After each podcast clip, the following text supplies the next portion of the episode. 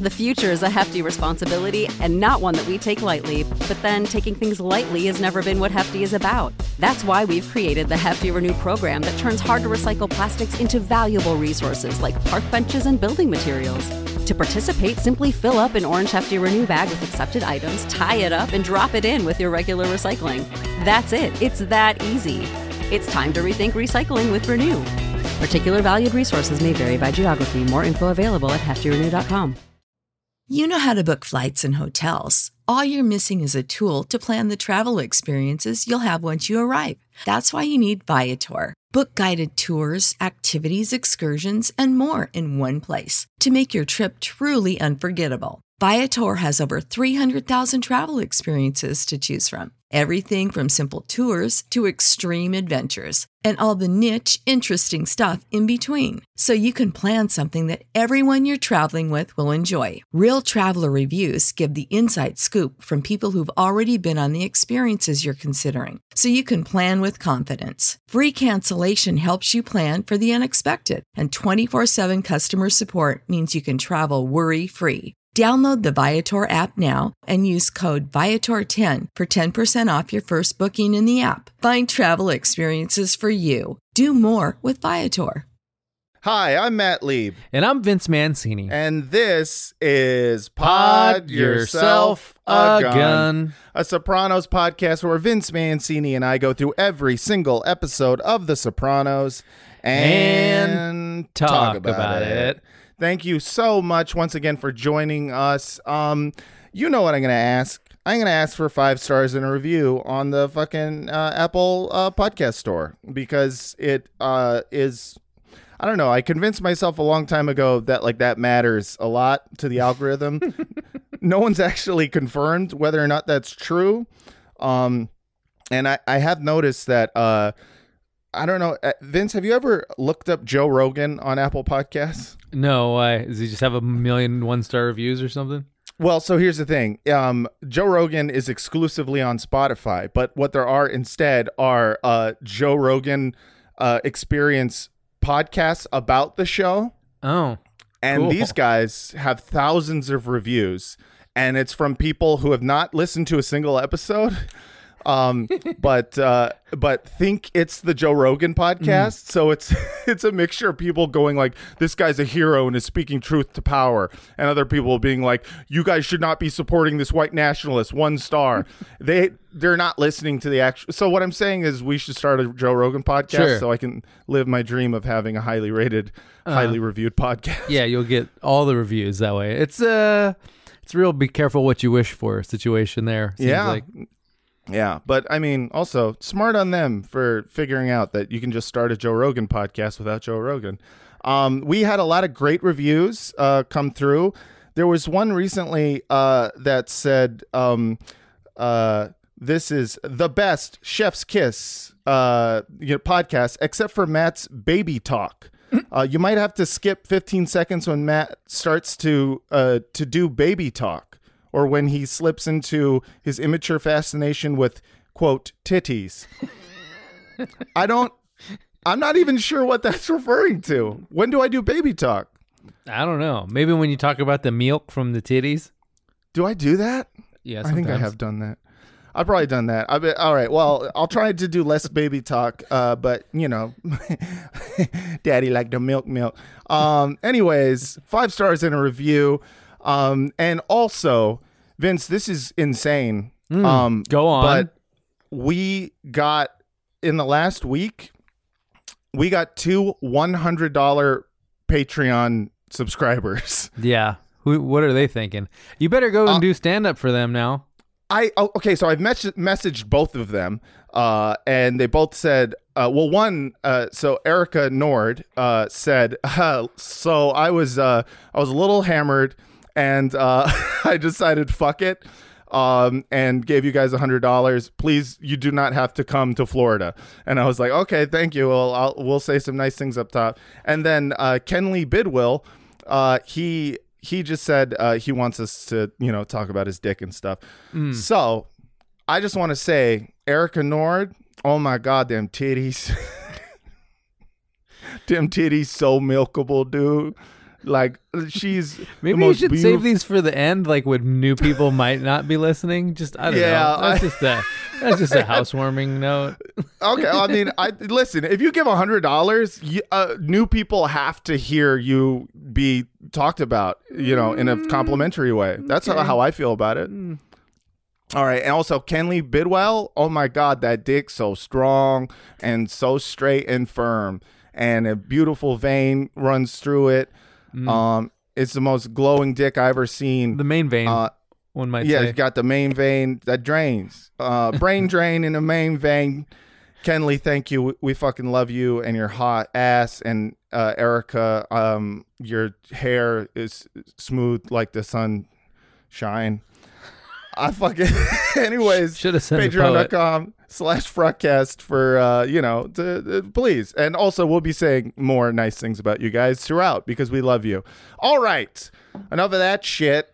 Hi new listeners. Um today we are going to be talking about from season six episode seven of the sopranos luxury lounge. And our guest today Oh, he's fantastic. You've seen him on Conan. You've seen him do his half hour special on Comedy Central. Ladies and gentlemen, and everyone else, our guest today is comedian Alan Strickland Williams. Hey y'all, thank you so much for having me after those um those great and those great greetings for the uh the new fans. I know. I love it. Yeah, I feel I, like the whole podcast should just be I mean, what you were just doing. I, I I agree with that. I feel like if you give lots of money to your favorite podcast, the least you can do Call is that talk rod about yourself uh, some cum. yeah. I'm just saying it, it's like you know that's the least you can do is is pepper it throughout with like being like man Erica Nord got that tight pussy. I'm sorry. I asked. I just want to point out I I anyone who fucking gives us money, uh like that much money, I I ask first like can do you want us to keep it PG or can we just say like you know some pretty raunchy stuff? And she said it was cool.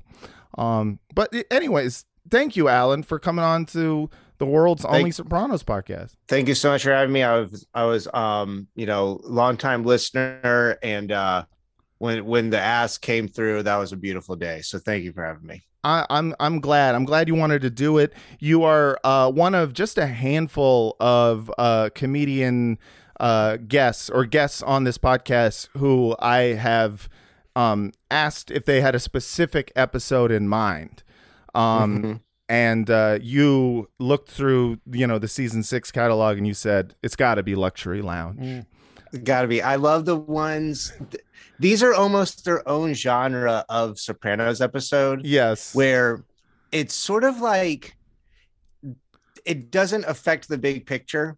Like Mhm. these, like anything that happened here. Like I love when they focus on the care. I also just I love um I love Moltisanti and La La Land. Like I just every time, every time, like fucking um but anyway, yeah, it just and then also just the the fucking fantastic Ben Kingsley, Yeah. not even cameo, the Ben Kingsley part, and then you know the other cameo we'll get into. yeah. Lauren um, Bacall's in it. Just, ju- I mean, what I- what's not to love? I completely agree. It is a separate. It's a it's a it's a whole subgenre of Sopranos, which is Chrissy meets a celebrity and becomes completely starstruck and is just so enamored with Hollywood. It's like I I, Well- I, I want a whole series of that. At, at any time, there's an episode where basically, if there's an episode where um where Tony doesn't go to therapy, Yeah. that episode doesn't matter. Yeah. Basically,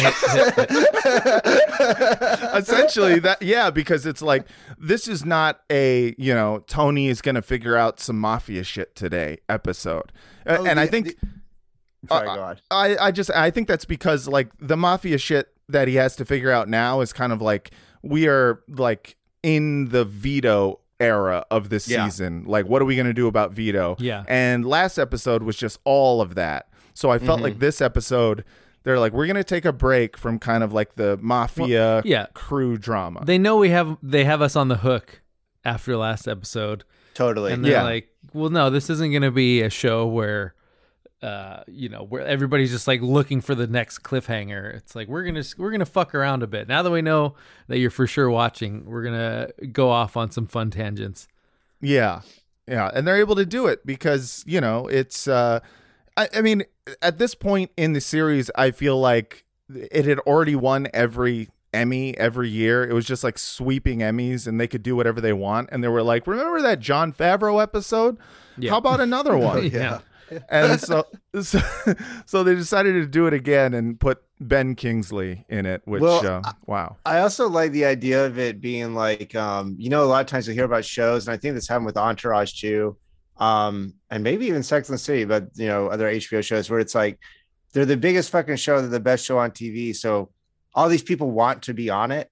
yeah. So I, I'm also I'm like, is is this like people asking to be on The Sopranos and then being like, how are we gonna crowbar them into this? Ah, let's Yeah. just send them to Hollywood. yeah, yeah. Yeah, I mean, it's got to be easier for like the Sopranos writers to be like, "No, you're gonna play kind of a version of yourself, um, but like the most Hollywoodized version." Because like whether it was like Jon Favreau or fucking um, uh, who who was uh, the other one? Um, Janeane Garofalo plays herself uh, in Mhm. that episode. Fucking, you know, uh, Marty Kundun.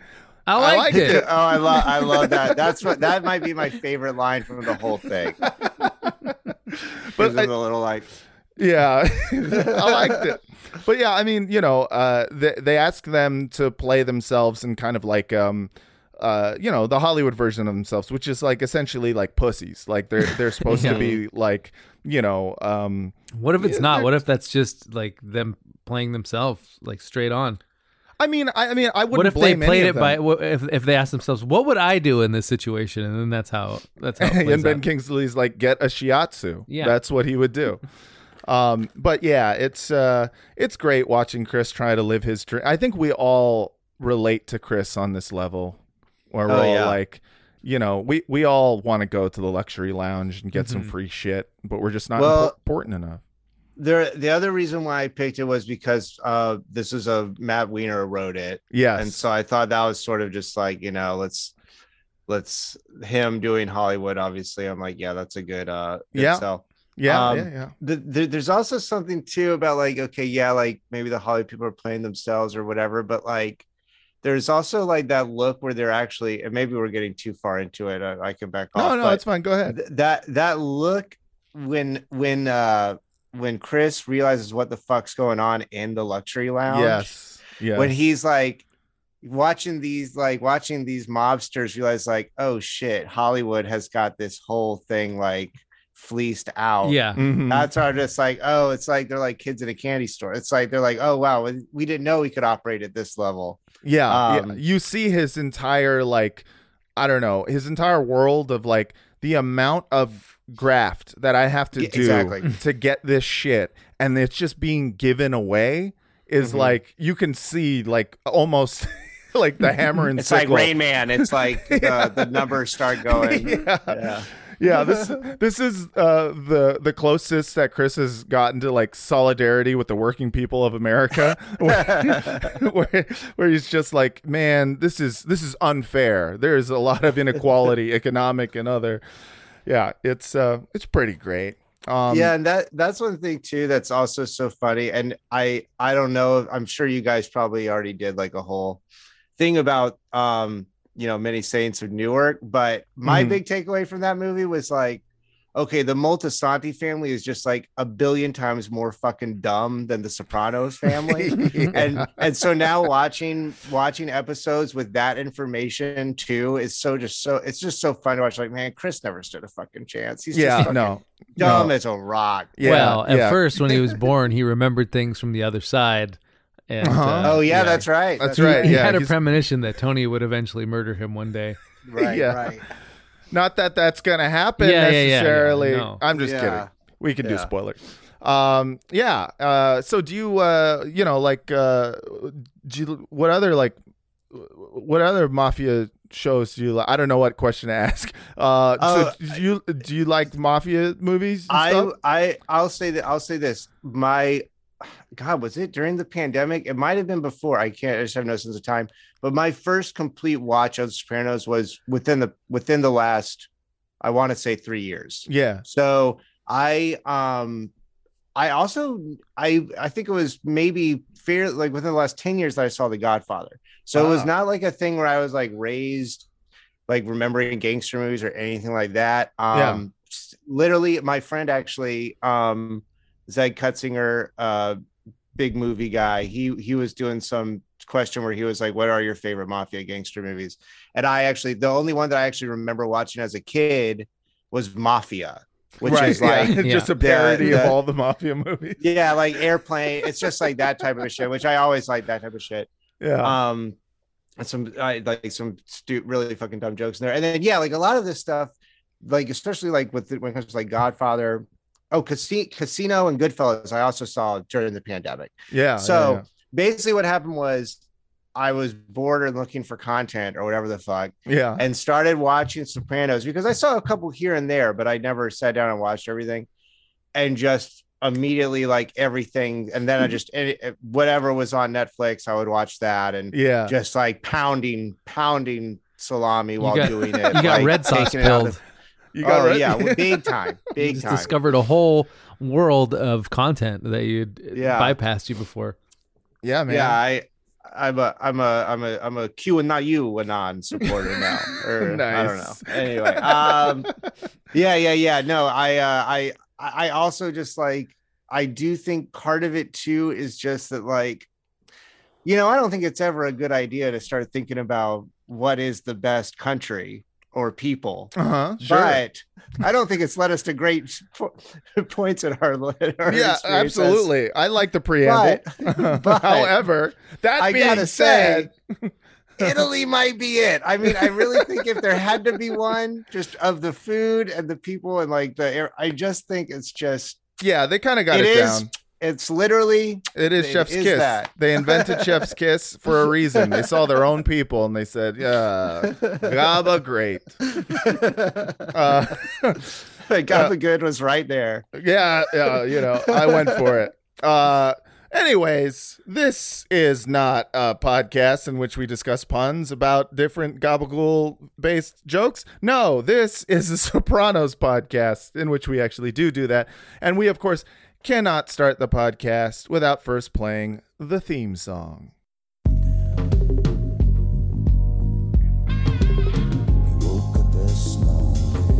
Pod. yourself a gun.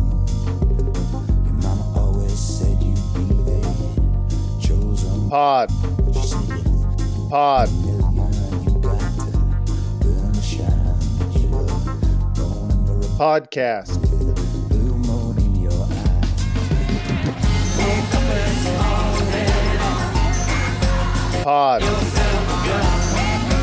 Pod. Pod. Podcast. Oh, Okay, right. wait, wait a second though. Hold on. I was literally waiting. I just want to impart this to any listeners out there Yeah. because I, as the listener, I was wondering when you because I know you play it every episode. I'm like, do you actually play it and do you actually just say pod over it, or is it pre-recorded? And wow, you're just sitting back in the cut, not saying a damn thing. So Oh, yeah, yeah. that's all all pre-recorded. Uh, yeah, that's all let- real. Thing. I mean, you know, yeah, a lot of people have wondered if I do the the pods live, and no, I I, I have it pre-recorded. But I will be doing the pods live January 15th at at. Sketchfest, Oh, 10 p.m. that. p.m. Sketchfest.com, San Francisco Sketchfest.com for tickets. Uh, please come see our live show at Piano Fight Theater. Anyways, sorry, I forgot. You can't to give say him a free top. segue like that and expect him not to just Oh, I know. I know. If I find a plug, yeah. if I find an on ramp, I'm taking it. Um, today we are going to be talking about, like I said before, uh, from season six of The Sopranos, episode seven, Luxury Lounge, which premiered April 23rd, 2006. Vince, break us off a little piece of that synopsis. I sure can.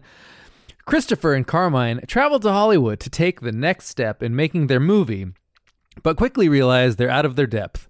Artie feuds with Benny after his restaurant falls prey to one of Tony's scams.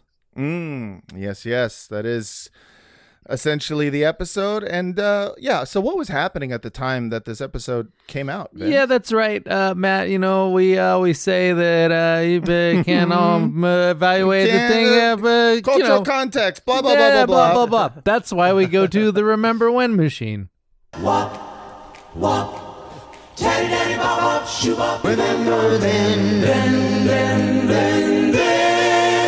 Remember when it's the lowest form of conversation. That's Yeah. right. Uh, you know, we're going all the way back to April 23rd, 2006.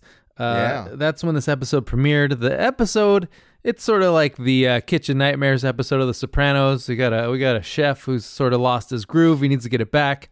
Yeah. Um, and right about the time, we just happened to have uh, some restaurant news. Uh, w- This was in the New York Post. Uh, basically, Ah, some suc- succession type shit was going down at the Benihana. Uh, oh shit! Hot oh, that's right. times for Benihana after working through Family Chill. This should be a beautiful time to be Benihana founder Rocky Aoki. One daughter, Devon, is a much sought after actress slash model. His hobby of hot air ballooning is bringing him and his company lots of good publicity, and his What? Benihana chain is enjoying its best time in 45 years. But but the popular New Yorker is still reeling from the chasm sliced into his family in recent years. I'm just thinking about like how the hot air balloon thing works, and I'm like, is it? Do they take a bunch of onions and then put them in Yeah. concentric circles, and then the hot air from that? it should be shaped like an onion volcano for sure. I mean, it really should be, right? Yeah, it's you're sitting at the table and Yeah, the table right. lifts up and, and flies. They use the steam from a giant onion at the table. So not only are you eating delicious benihana, but uh, you know you're flying. it's like those balloon. it's like those uh those like carts that people can ride on and drink and pedal at the same time. yeah. yeah. So you've you've probably heard this theory before, but you know how Tyrese Gibson has like a Benihana's in his backyard. I didn't Whoa. know that. Well, he No, does. He that's calls it he calls it Gibbsy Hana, and he was actually in the second Fast and Too. Fa- he was actually in Too Fast Too Furious with Devon Aoki, this guy's daughter. Oh, shit. And uh, so my like fan theory is that he discovered Benihana through uh, being in a movie with the daughter of the founder of Benihana's. and then That's he one of the best ways to discover it, I think. Yeah. Personally. yeah, yeah, Straight yeah. from the source. That's right. Yeah, He got right, he got it fresh. right from the horse's mouth. Yeah. What, Uh, so The split He- came after his son Kevin, who sits on the Benihana board. Kevin This is, is a great so- fail son name, by the way. Uh, this is this should be succession. This is way. By the way, at, at the Benihana board meetings, um, there's a lawyer that will just uh, flip profit shares into the board members' mouths. the split came after his son Kevin, who sits on the Benihana board, voted in favor of a convertible series of stock, which diluted Dad's holdings in the company from just over 50% to about 37%, Aoki said. oh shit. Rocky didn't talk to Kevin for a while after the vote, and that meant the family loving Rocky couldn't talk to his grandkids either. It's not healthy not to talk to your kids and grandkids, Aoki told the Post last week. Uh, You get you get emotional blue balls. yeah. Does this mean that uh, famed DJ Steve Aoki Yes. is like is he the Connor of the I, yeah, I was gonna say like that, that's what's great about this is that you could you could definitely make a whole succession about the Benihana family. Only like Logan Roy would be like this hot air ballooning uh, ex ex like ja- I think he's like an ex athlete in Japan or somehow. uh yeah, and he started the Benihanas, and now his kids are like an actress model. There's a DJ, and then I guess Kevin is like the Kendall who's like Yeah, he's the Kendall. He's the one who just wants to take over. yeah. Oh man. That is incredible. That's So priceless. yeah. I mean, you gotta you gotta admit, like this was 15 years ago, and Benihana's is like still going strong as a chain, as far as I know. I mean, I, I you don't run into them a lot in LA. You, I I I well, they feel like spawned it's- too many imitators now. I feel. I mean, like the what do you call it? Closest one is in Encino, which Yeah, makes a lot yeah. of sense. Yeah, yeah. But there's so many Encino- teppanyakis. I guess they're not making money off all Mm-hmm. those, but still. I mean, are, are those the places where you go and you cook it yourself? Is that No, it's or- the one where they do the show in front of you and they make the Oh, onion they do the show. See, I, flip I I went to a ben, Benihana one time for uh, a friend's birthday party, and I remember thinking like, "This is embarrassing," because I was like, "This is," because it, it was like a it was a grown ass man, and Yeah. he was he just wanted to see the shrimp get flipped. Yeah, we did and that for like- a birthday like a couple months ago. It's pretty. I love. I love it. Take me to. Yeah, ta- but you, I mean, yeah, I guess I, you live in Fresno, you know, out there flipping, you know, shrimp into. we a don't chef's have a medieval times, so yeah, exactly. You don't have Knott's Berry Farm out there, Yeah. so you, don't go even know. do rides with the berries. Um, other news, other business news. Uh, Kenneth Lay was about to take the stand in the Enron trial. Shit. Oh, I- fuck. I'm looking forward to it, the 64 year old ex chairman said last week, with the same confident smile he has displayed since his fraud and conspiracy trial began nearly three months ago. I want to put more of the facts and truth out about what happened at Enron. Uh, basically, uh, fast forward, um, he lost. Uh, yep, pretty bad. he was found Did- guilty on six counts of conspiracy and fraud by the jury. Uh, in a separate bench trial, uh, Judge Lake ruled that Lay was guilty of four additional counts of fraud and making Hmm. false statements. So uh, you might naturally wonder, like, how long did he go to prison How long for? did he serve in What a is prison? he Yeah. up to now? Uh, he actually died before sentencing, three months after this article was written. He uh, had a heart attack while vacationing in Aspen. So they say. So the news claims. yeah, Hashtag He's just Ken par- Lay did not have a heart attack. partying with uh, Ghislaine Maxwell's dad somewhere. I know. I was just gonna say he, he died on some island, uh, Prince uh, Saint something. I don't know. Yeah. Yeah. Uh, other news: uh, lawmakers urge tax on oil profits. Uh, the government should consider a tax on oil companies if they make excessive profits amid rising gasoline prices. A leading Republican senator said Sunday.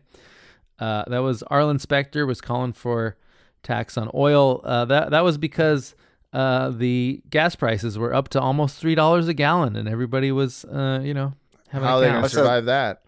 That's funny. That's Arlen Specter because I was like, wow, a Republican could not say that today. And I was like, oh, yeah. Arlen Specter switched parties to the Democratic Party when Yeah. Obama won. Yeah. It's like, oh, yeah, that's Yeah. right. Yeah. Oh right, right, right, right. Yeah. Yeah, we're worried. We're, we're back to being worried about gas again. Meanwhile, like I think rents and uh, home prices have actually tripled since 2006, and gas is what a dollar thirty more than it was. Uh, yeah, yeah, yeah. I mean, you know, it's like sure that that is uh that's a lot, but um, you know, if you're living in your car, you don't really need the gas. Yeah. You know? Mhm, like mhm. it is a home. yeah. It's Yeah. I don't know. It's weird That's, a- to that's an immobile home. That's right. Home. Yeah. Uh, so the top movies in the country were Silent Hill, Scary Movie Four, The Nice. Mm-hmm. Sentinel, Ice Age Meltdown, and The Wild, which is five movies that I mean, I guess I sort of remember Scary Movie Four, but wow, It's a bad movie week. Yeah. Weekend. real bad. yeah, that is they really uh I had to look up the Sentinel. Apparently, that's like a Michael Douglas movie, some sort of. Is uh, it about a newspaper? It seems like it's about a newspaper. No, I think it's about some sort of government chicanery, spies and shit. I don't know. Everything was okay. about like everything was like a dull spy procedural from between like 2005 and 2010. That was like every movie. Uh, Yeah. where people would just like walked down hallways having like really intense conversations about. Uh, yeah, people with night vision goggles recording. Yeah. was- yeah. Yeah. Boring time. Yeah. Uh, top song, Still Bad Day by Daniel Powter, which I believe he wrote about uh, the Enron trial. Um, Sure. And uh, I'm just gonna Wait, keep. did the guy from Powder? yeah, he uh, he I actually didn't know that guy did music. yeah he put his he put his hand on Ken Lay's wrist and he made him feel what it was like to be like a deer that he was hunting. It's crazy. He disappeared in electricity and then just a tape deck flew down and it was the song Bad Day. Can you believe? I, I forget how much he sold the fucking script for Powder for, but it was like, yeah, I got this movie. It's about this guy who's really pale and uh, he can make He has electric magic. He yeah. has electric magic, and he can also uh, fucking green mile people when Yeah. they killed deer. And it's like a coming of age story too, right? It's like he's in high school. Totally, he's like yes. It's- Ostracized. That's Yeah, right. It's a high yeah. school story. It's like seven movies. It's like so many movies. He gets bullied on account of being electric magic man, who's also very Yeah. pale. yeah, man. Dude, who can who can't relate to that? It's a We've all been there. You guys, he was doing an art. You wouldn't I was pretty much exactly like Powder in junior high school, but without the powers. I was just a really skinny pasty guy. I Uh, I don't know anything about Daniel Powter. Is he relate related to like the crazy? Remember the crazy workout lady who had like the bleached hair, Susan Powter? No, I don't remember remember, that? Miss No. Powder. no, all right, Ooh. She sounds hot though. Yeah. Oh, She well. got that electric pussy. I'm sorry. sure, sure. Uh, she zap you. She zap you for real. Zap. Zap. Zip zap zop. Um, Uh, Talk rock top rock song uh was is still Speak by Godsmack. That's uh that was on the charts for quite a while. Oh hell yeah. that was on for a while. Fuck. And so that is what was going on at the time that this episode came out. Yeah. Well, now the episode makes sense. Yeah, now you got context for all that. Once this. you have the context, you're like, oh, I see Yep. why they went I to get it. California. I, I get why Artie had a failing restaurant now. I mean, I kind of get why Chris thought it might be possible to sell Cleaver to fucking, you know, to Ben Kingsley because fucking, hey, at that time, Saw was a big movie. Yeah. So was Ice Age 2 The Meltdown. Sure. So, so he was like, it is an open field right now. I Um, do I, I do love that when they're pitching to Kingsley, um, they Lil I think it's Lil Carmine shouts out "Sexy Beast," which is Yeah. a great uh, uh, gangster movie. Um, I saw that I saw "Sexy Beast" with my dad and my Me t- uncle in the movie theater. Me too. My, my dad, dad, yeah. my dad fell asleep in Sexy Beast. This is not a movie you fall asleep in, Yeah, no. especially during the theaters. I'm like, wow, that was like must have been burning the midnight oil or something. But uh, I saw with such a funny pull. I saw it with my dad uh, as well, and I remember um he. It was the first time I was in. Uh, I mean, I'd seen like some strange movies with him in my time, but like, I I was pretty young to be seeing. I remember feeling a little Yeah. uncomfortable Yeah, yeah, yeah. to to be seeing this movie with Same. him, and um, I think it was at the point when doesn't someone drop a whole TV on someone's head in that movie? yes, yeah, I think. I think it was at that point when I was like, you know, Dad, you have a responsibility as an adult to take me to films that uh, do not give me nightmares. Um, But maybe uh, I don't know. Maybe I was actually. I thought that was going to be the movie that finally got Americans really excited about using the word cunt all the time. uh, never happened. It never happened, which is a shame. Yeah, really- didn't- Yeah. Then ha- if if Snatch can't do it, Yeah, no- nothing can. do it. Yeah, But too uh, bad. because this is a, a Ben Kingsley episode, They should have a episode, sequel to Snatch called Cunt. uh, because this is a Ben Kingsley episode, um, and he's got that you know great ability to do that Cockney voice and you know all that stuff. Um, this week's Bada B story, um, is from my favorite Cockney band of all time. I don't know if they're actually. I think they're they're Cockney. Um, the Sex Pistols. So uh, Yeah. enjoy this week's Bada B story. Yes.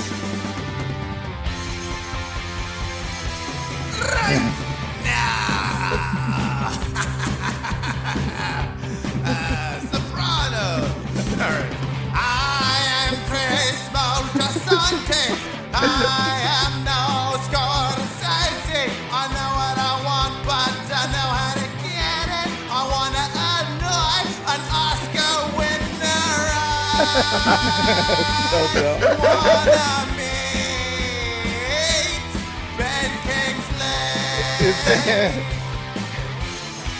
that bloke from Gandhi. ben Kingsley for a movie. I hope he reads my screenplay oh, or gives me some stuff from Luxury Lounge. Is this all free? Cause you don't need it. I wanna meet Ben Kingsley. Yeah. Well, we have some political, fun. political, just Yeah. like the original. it's very political. Uh, it's very raw. It's very real. You know, it's about Love it. um, wanting to meet Ben Kingsley and uh, you know wanting to fucking get some free stuff from the luxury lounge. Anyway, you do a really good Johnny Rotten. I feel like this is the second uh, Johnny Rotten parody I- that I- you've done on the show. Yeah. Both really just solid works. yeah, yeah. I had to. It's hard to not um kind of like slide into like the B52s guy. Sure. Uh, They're so you really gotta you gotta hit cousins. Yeah, the, exactly. Uh, so, anyways, uh, well you- done. Well done. Thank you. You can listen to the full song at the very end of the episode. He always does So- that. I mean, I love when Johnny Rotten does the bitchy sneer, but like yeah, me too. and you know a huge Sex Pistols fan, but I, I feel like he always he switches from bitchy sneer into like surprised and scared uh, Johnny Rotten. That's like his other mode, and I don't enjoy that nearly as much. I don't know why anyone never What, like what told that? him. What what does that one sound like? Oh, there's a snake like Uh, that, or Um, God, I'm trying to think of songs where he does it, where he's just like, oh no, like yeah, yeah, Yeah. I like him screaming or or like being afraid because he's uh, like at the end of the day he's a little British kid. Yeah. So you know, is it's just like he switches from like uh, Jam Jam and Churu, you know, Mm-hmm. to like step in time, step in time. You know what I mean? so like he's uh he's got those two modes, and I feel like they're both um very chimney sweep. sure, sure. But yeah, so Sopranos. This episode, Luxury Lounge. What do we think?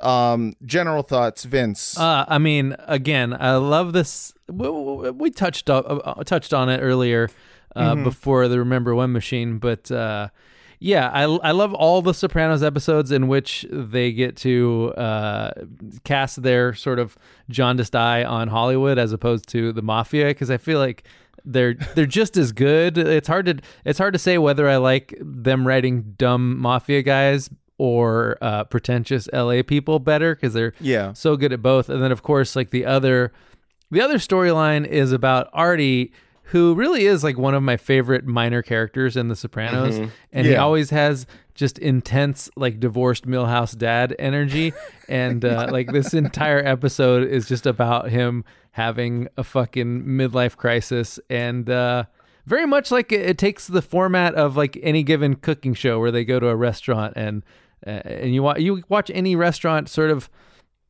you want them to update their menu and, and get back to to making good food again. And uh and, and he we we got we got to see him do that which was nice Artie is great because Artie is such a loser. And he is the best kind of loser in that he's one of those types of losers that won't let you forget that he knows he's a loser. Yeah. Right. like almost everything he says is he's like the, the scene with him and Tony watching the girls, and he's just like, You can fuck them. I can't. yeah he wants like, to whoa. shame you he wants to shame you for not being as big a loser as he is Right, and make, yes, it, make it your fault and your problem somehow he's he's the most misery loves company motherfucker on the show because he really is like yeah he he his entire moral compass is like based on things that he wants to do but physically like he can't like he's mad at benny uh you know for sleeping with martini uh, martina because uh, he's a married man like Yeah. like no the he just, idea just has a dry dick and he's very angry about it yeah, Yeah, yeah, yeah. And Artie he- is has the driest dick, and I feel bad because you know Charmaine is, is. I feel like she's in it for the um the free pasta. This is the most so for the sympathetic they've ever made Charmaine on this show, like in this episode. True. Like she was a very sympathetic character in this episode. But I, I feel like this entire episode was basically answering the question that I, I've always had about Vesuvio and about like Jersey Italians in general, which is like, don't you fuckers ever get tired of like chicken marsala and you know uh, chicken piccata and Nope. like the same like 10 Italian American dishes that you've been eating your whole life that you go to the restaurant to have this guy cook for you even though you make the same shit at home? Like how w- it seems like it would make you insane to keep eating the same 10 dishes over and over again. And finally Artie goes a little bit nuts from uh, cooking the same fucking food over and over again. I mean, I feel like I relate to that on on like a comic level. Like as a comic, it's doing the same jokes over and over again. Where um you know you you feel like uh, you it's a it's a quick way to go insane. You will go insane Yeah. if you do it. It reminds you me of like um you start hating yourself because you get so bored of hearing yourself tell the same Mm-hmm. jokes slash cook the same food but the audience is still reacting like the, you know the, they still the piggies still want the same slop yeah They yeah. still want the slop. yeah so you you They end up you end up hating yourself and resenting them and just like thinking the whole world sucks right right it, it like already uh, this episode has the same uh, manic energy that i got from that video of when pablo francisco like went like uh, had some sort of cocaine induced mania over at the Sacramento Punchline, and they had to like call the paramedics because he was just on stage over and over going in a world like over and over and over and uh, it was like holy shit this guy's done this bit so much that he's lost his mind Oh, Um, shit. and that's what I felt like with, you- uh, just watching Artie throughout this series, making the same thing over and over, and having having a, a bunch of mobsters start complaining about like the quality Yeah. of the same food that they've had Yeah, over and yeah. over again. It makes you wonder, like these guys, how do they know? Maybe they're tired of it. Is it possible they're just tired of it? How would they know it's bad now? You know? Well, because he Um, got bored of cooking it, just like when you get bored of like it's a di- there's a difference between you know uh, telling a hack joke with some energy and verve as opposed Mm-hmm. to like sleepwalking through it, and he's just like sleepwalking through all this food, and that's when they there's notice. also there's also a subtle thing too that came out in like the argument the one of the later arguments between Artie and Tony when Artie was like good luck getting your uh getting the new chef to like make your like weak ass like food Right, you have yeah. to have because the pancreas because the pancreas shit Yeah, yeah, yeah. I was like, oh, maybe it all go. Maybe that's like actually way more telling than just a simple line. Maybe it's like Tony's basically enjoyment of food has been like gone. yeah. And Tony's the man. Tony's the the big man. So like, if big man's not having a good time while he's eating food, what Yeah. are we doing here? Why are we at the restaurant? Right. You know what I mean? Like, yeah, I I, I think that there might be a little building block there that I, and I, I think Yeah. that like he is like him already being generally threatened by this this new chef in town that people are talking about around the dinner tables, including Artie's very own dinner table at Vesuvio. They're talking about Da Giovanni. Mm-hmm. Now, when I first watched this episode, I remember thinking, "Oh, his name is Don Giovanni." no, the name is Da D A Yeah. Giovanni. So oh, I Oh, love wow. yeah. And so I love the that this new like chef that they're going to for the exact same food that they've had for their entire lives is still kind of trashy. Well- like D- Da well, Giovanni that is just maybe means that's just like the Italian way of saying somebody's house. Like, oh, we're going over to. Oh, is that Damat. right? Yeah. that, Let's okay, go that have dinner at the mat. Like that means like at your house. Right. Oh, oh, so duh So is like it the same like as Giovanni's house, basically. Like, Ah, Yeah. okay, okay. I But thought it was like I think hey, you're right because they should. I Let's mean, eat da gabagool. I thought it was just like a phonetic way of spelling the. no, but I will say, like when they show the exterior of the Giovanni, like I, I was thinking that it was going to be some sort of like, you know, white tablecloth. No, white yeah, tablecloth like Michelin star place, but no, it really is just another different strip mall Italian joint with bad font Yeah, on yeah. the awning. yeah, a slightly, uh, you know, more fancy Olive Garden. Yeah, They, they they go to a lot of different, you know, fancy Olive Gardens on The Sopranos. Mhm. Um, well i was i was thinking too about how like also i think part of it that you know we were talking about the the way in the wayback machine the, the news that was going on but this was like a recession show like it Yeah, was a show yeah. about like the bush era and everything and so yeah like a lot of restaurants did take like a huge hit sure. and then that just made me think about like oh man it would be I what I want is a Sopranos reboot series where it's just Vesuvio during the pandemic mm. Yeah. just like just watching Arnie outdoor deal with- outdoor dining at Vesuvio. yeah, exactly.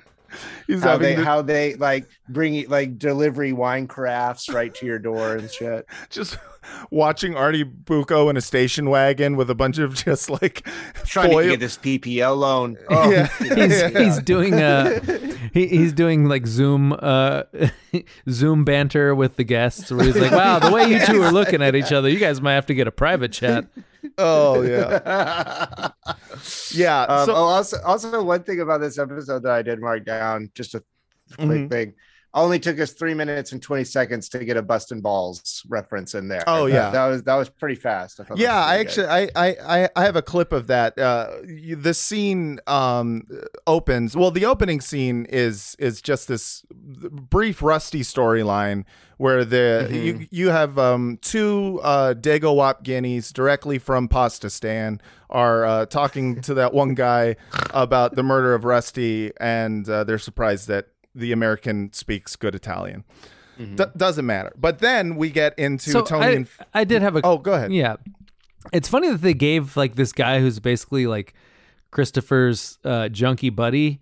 Uh, Yeah. like all this backstory. Like, does he? I don't remember. Does he ever recur as a character? Because this really felt like, oh, we're gonna start to learn more I about know, this guy. Like, this guy's got some sort of secret that we need to Uh, hear about. He shows up again to do more junky stuff, but no, as far as I remember, unless I'm misremembering it, and he had some sort of crucial role in something that maybe he didn't. Uh, no, as far as I know, his most crucial role is doing heroin and this. Um, Like, Maybe this they were trying to say that if you have actually like grown up with some experience of the real Italy and then you have to live the rest of your life in New Jersey, like you would immediately take to heroin. I don't know. yeah, I mean, I get it. I, I don't even think you need any experience outside of New Jersey to want to be a junkie. Yeah. It's just, uh, you La know. vida ain't so dolce anymore. No. here, you know. but yeah, he's uh yeah, he shows up and uh I had to look him up because he looked so familiar, but I don't think I know him from anything. He's uh he just yeah, I don't know. He's he's great. I liked him a lot. I think he's an, a really good actor for such a bit part. Um but Tony and Phil are celebrating uh, two new made guys, and uh, Phil goes on a little tirade uh, where he talks about busting balls, but he also um, says a lot of slurs. And um, I I have a clip. I of hate that. Phil. I hate Phil Leotardo so much. Yeah, Oh he's my God. he's a piece of shit. He looks like the Shah of Iran, and he's homophobic. um, and uh, obviously, you know, I've bleeped out uh, all of the the bad parts. Sure, we break some balls here tonight, but I go way back. And in light of recent humiliations, it's an honor to be joined by men. And not f- faggot ass, cornhole and cocks. Faggot, faggot, faggot, faggot, faggot, faggot, faggot, faggot. I'm sorry. Yeah, I think you might have missed some of the. I think I Yeah, missed yeah. some. That's okay. Someone, uh, know, someone sent we, us, we know he was saying it with love. yeah, yeah. You- you someone know, sent us a fan theory about Phil Leotardo. Did you see the email, that email, Matt? I did. I did. The fan theory is that he is uh gay. Sure, I I I'll buy that. I mean I don't think it works as, quite as well as Beansie and uh, Jackie Right. April, but or what? Or what was his name? The other April, Oh, oh, uh, Richie Aprile. Richie April. Uh, yeah, I could see it though. Yeah, I mean, I don't, I don't know. Uh, I feel you can kind of make that fan theory for a lot of The Sopranos, Mhm. and you your confirmation bias at work will make it true. Um, but I am interested in seeing uh, where that goes because I've never noticed that at all. But he did email and say specifically like, start looking for it now. Um, so you know, we'll update you as we go if we if we notice anything to the uh, you know, if there's Phil anything in that fan gay watch. Yeah, exactly. Gay watch. oh, anyways, uh so um the Phil Leotardo's still mad about the whole veto thing, um, and uh, everyone kind of quickly He's, his that's his whole character thing, and every he's just always mad about something. Yeah, Yeah, he's kind of just- just, like a like a grumpy prick that everyone hates, and they never I literally- make him any different than that, which I kind of appreciate. I literally just wrote down, dude, Phil Leotardo sucks. Yeah. Get him out of there. Anyway, Yeah, no, he's he is terrible, and uh, i i- it's interesting because like his character is both like a prick to everyone and constantly like shit on. He like he is he is the 2nd in command. He holds no real power himself. Uh, you know, now that like Johnny's in prison, he's like starting to flex a little more, and it's it, it's not really until like the next um season where you're gonna see him kind of uh trying to trying to flex a little more than he is. Um, but he's like that guy on Twitter who's just like a constant contrarian, where like mm-hmm. sometimes he's right, but he's just such a miserable prick that everybody's kind of like, "Up here comes fucking Phil Leotardo again with another one of his complaints about something or other." yeah, I honestly though, if I did, if I did start interacting with someone who had Leotardo as their avatar on Twitter, I would be, I would definitely stay away. That's, a, that's a big stay away side. That's an immediate mute. I mean, Yeah. I'll we'll follow each other, but I'm muting them immediately. Yeah. Um, yeah, so now everyone starts talking about what we were saying. You know, everyone is annoyed at the whole fucking, you know, the long waits at Vesuvio, the shitty food, like the quality is bad. Meanwhile, Artie is completely distracted by his uh, new host um, at Vesuvio, Martina, who uh, is from Albania and uh, is, you know, fucking You know- hot as shit. Sorry, I just realized. Uh, you know who that heroin addict guy is? Who? Uh, hold on, let me make sure I'm right on this. Make sure you're right. Because if you're wrong on this podcast, we will Uh, get emails. isn't he the guy in the fucking bunny suit in Donnie Darko? Is he the guy in the bunny suit and Oh, Donnie wow. Darko? Isn't he? I, I don't know. I'm uh, now. Uh, you got me googling bunny suit guy Donnie Donnie Darko. Am- I mean, all I'm seeing is a mask. Frank. No, I know who you're talking about. I don't. kn- I don't. Was it that guy? Come on, show a show a picture of Frank. Oh no, I guess James different Duval. guy. Oh, why does No. that guy Nah, that's a different same? guy. They look the same. Well, racist. Sorry. Um, we're gonna get emails now because I you mean, fucking just look at a picture of these two guys and tell me I'm crazy that they don't look the freaking. They don't look the same over here. Uh, hold Yeah. on. They look similar. I mean, then there, there's also um, I I thought he was maybe the guy. Um, I don't know. He was from a sitcom. He's in all of the fucking uh like Scorsese movies. Uh, he was in Goodfellas. You know that uh, that that young guy. Um, fucking. Oh, now I'm going into your your your chat. Yeah, he kind of looks like him. You're right.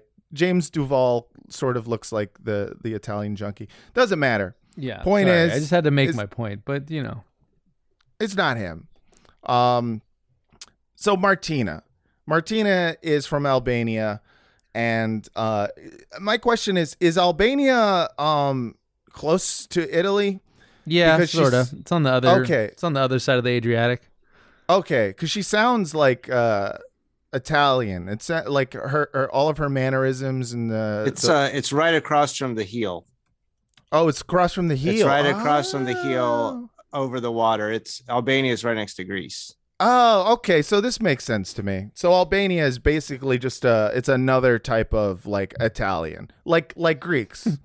Uh, well, I already already had a already had a great great line um, at one point where he goes, "Another fun fact from the Balkans." yeah, yeah. That's right.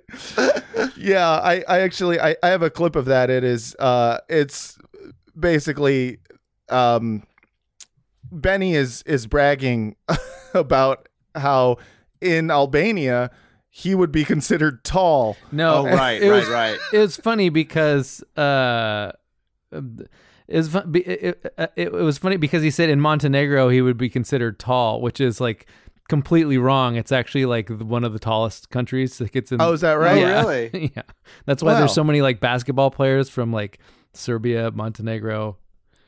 Yeah, that makes sense. Yeah. That makes a lot of sense. But yeah, uh, uh, like Artie is noticing that Benny and uh, Martina are talking a lot, and it is clear that he is like he's in love with her, or he's in lust with her at least. Like he and and he's he's absolutely like abusing his power. Like he's he's trying to play the nice guy. Like the, the, his whole thing is like I'm such a nice guy that girls, you know, they just they don't want the nice guy they want the tough guy and it's like you you're not actually a nice person at all the, the things that he's done like he's like oh i helped her find an apartment i'm helping her with her green card thing and it's all because he just wants to fuck which is why when he sees benny and martina getting along uh, he punishes her and i have a, I have a clip Martina was just telling me that in Montenegro I'd be the tallest guy. Another fun fact from the Balkans. Martina, sweetheart, can I talk to you for a second? You're looking at me very serious. You remember I had that friend in Manhattan that was gonna help speed you through the green card process? Apparently, it's not happening. Why? Too much on his plate, he said. I guess you're just gonna have to do it yourself. I'm sorry. All those forms.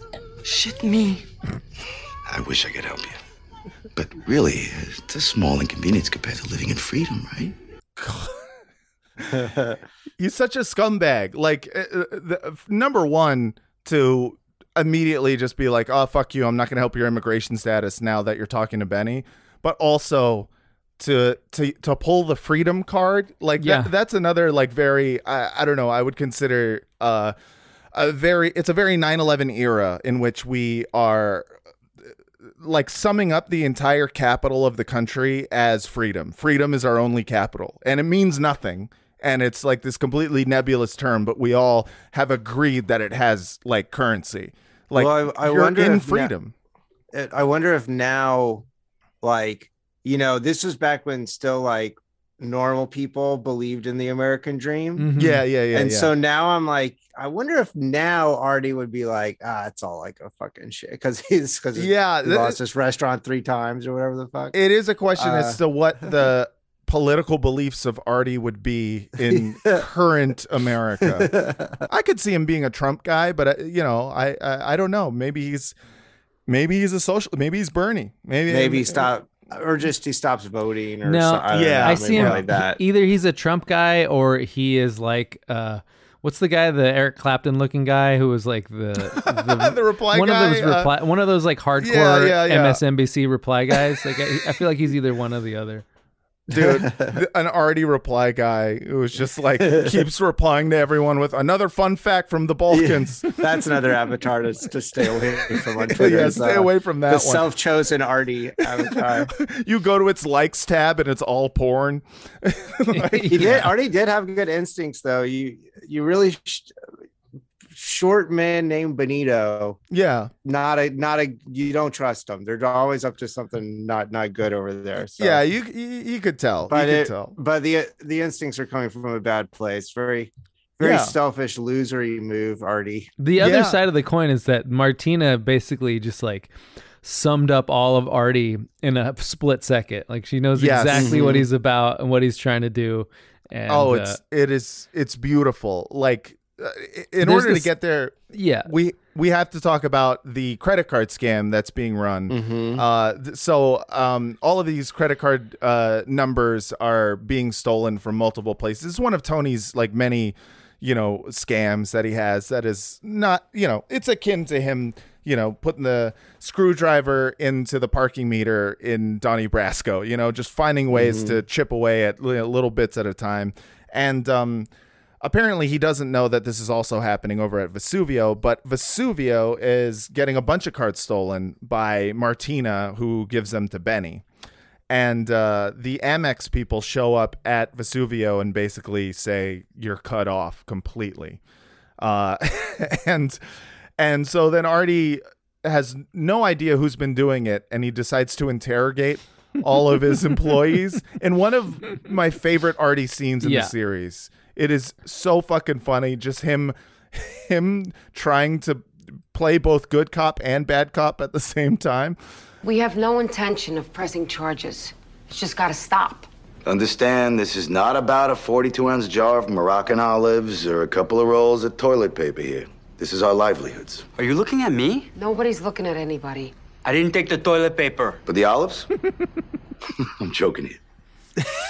I'm just saying, if you don't come clean to us, those investigators, well, they just might question the honesty of somebody that wears a coat pulled from the lost and found. Fuck this! No, fuck you! Martha. I don't know which one of you pieces of shit did this, but I've been good to you, and you pay me back with nonstop ass rape!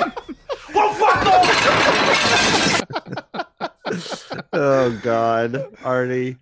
Uh, just That guy's a great me. Is that that's Milo Vin- Ventimiglia? He's he's such a good, Yeah. uh, great actor. non So pathetic. Just went trying to put on a good face and just throwing it all away so hard and fast when he when it breaks. Yeah. cracks like an egg. no, fuck you.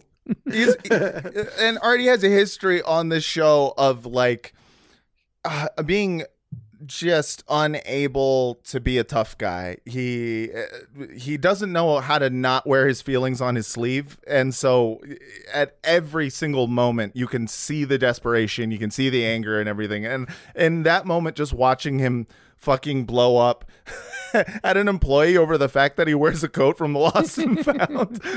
Just I like the, the concept of like I'm not naming any names, but and then you say some like extremely specific fact about one person that mm-hmm. everybody knows who you're talking about. yeah, yeah. This isn't about the toilet paper or the Moroccan olives and just looking at that guy. It is it's fantastic. Support for this podcast and the following message come from Corient. Corient provides wealth management services centered around you. They focus on exceeding your expectations and simplifying your life. Corient has been helping high achievers just like you enjoy their lives more fully, preserve their wealth, and provide for the people, causes, and communities they care about. As one of the largest integrated fee only registered investment advisors in the U.S., Corient has deeply experienced teams in 23 strategic locations. Corient has extensive knowledge spanning the full spectrum of planning, investing, lending, and money management disciplines. Leverage Corient's exclusive network of experts to craft custom solutions designed to help you reach your financial goals, no matter how complex they may be. Real wealth requires real solutions. For more information, connect with a wealth advisor today at corient.com. That's C O R I E N T.com. Corient.com. What's the easiest choice you can make? Window instead of middle seat? Picking a vendor who sends a great gift basket? Outsourcing business tasks you hate? What about selling with Shopify? Whether you're selling a little or a lot, Shopify helps you do your thing, however you cha-ching. Shopify is the global commerce platform that helps you sell at every stage of your business. From the launch your online shop stage to the first real life store stage, all the way to the did we just hit a million orders stage. Shopify's there to help you grow. Whether you're selling scented soap or offering outdoor outfits, Shopify helps you sell. Wherever and whatever you're selling, Shopify's got you covered. Sign up for a $1 per month trial period at shopify.com slash try. Go to shopify.com slash try now to grow your business, no matter what stage you're in. Shopify.com slash try. When you need mealtime inspiration, it's worth shopping Kroger, where you'll find over 30,000 mouthwatering choices that excite your inner foodie. And no matter what tasty choice you make, you'll enjoy our everyday low prices, plus extra ways to save, like digital coupons worth over $600 each week. You can also save up to $1 off per gallon at the pump with fuel points. More savings and more inspiring flavors make shopping Kroger worth it every time. Kroger, fresh for everyone. Fuel restrictions apply. Save big on brunch for mom, all in the Kroger app. Get 16 ounce packs of flavorful Angus 90% lean ground sirloin for $4.99 each with a digital coupon. Then buy two get two free on 12 packs of delicious Coca Cola, Pepsi, or 7UP, all with your card. Shop these deals at your local Kroger today or tap the screen now to download the Kroger app to save big today. Kroger, fresh for everyone. Prices and product availability subject to change. Restrictions apply. See site for details.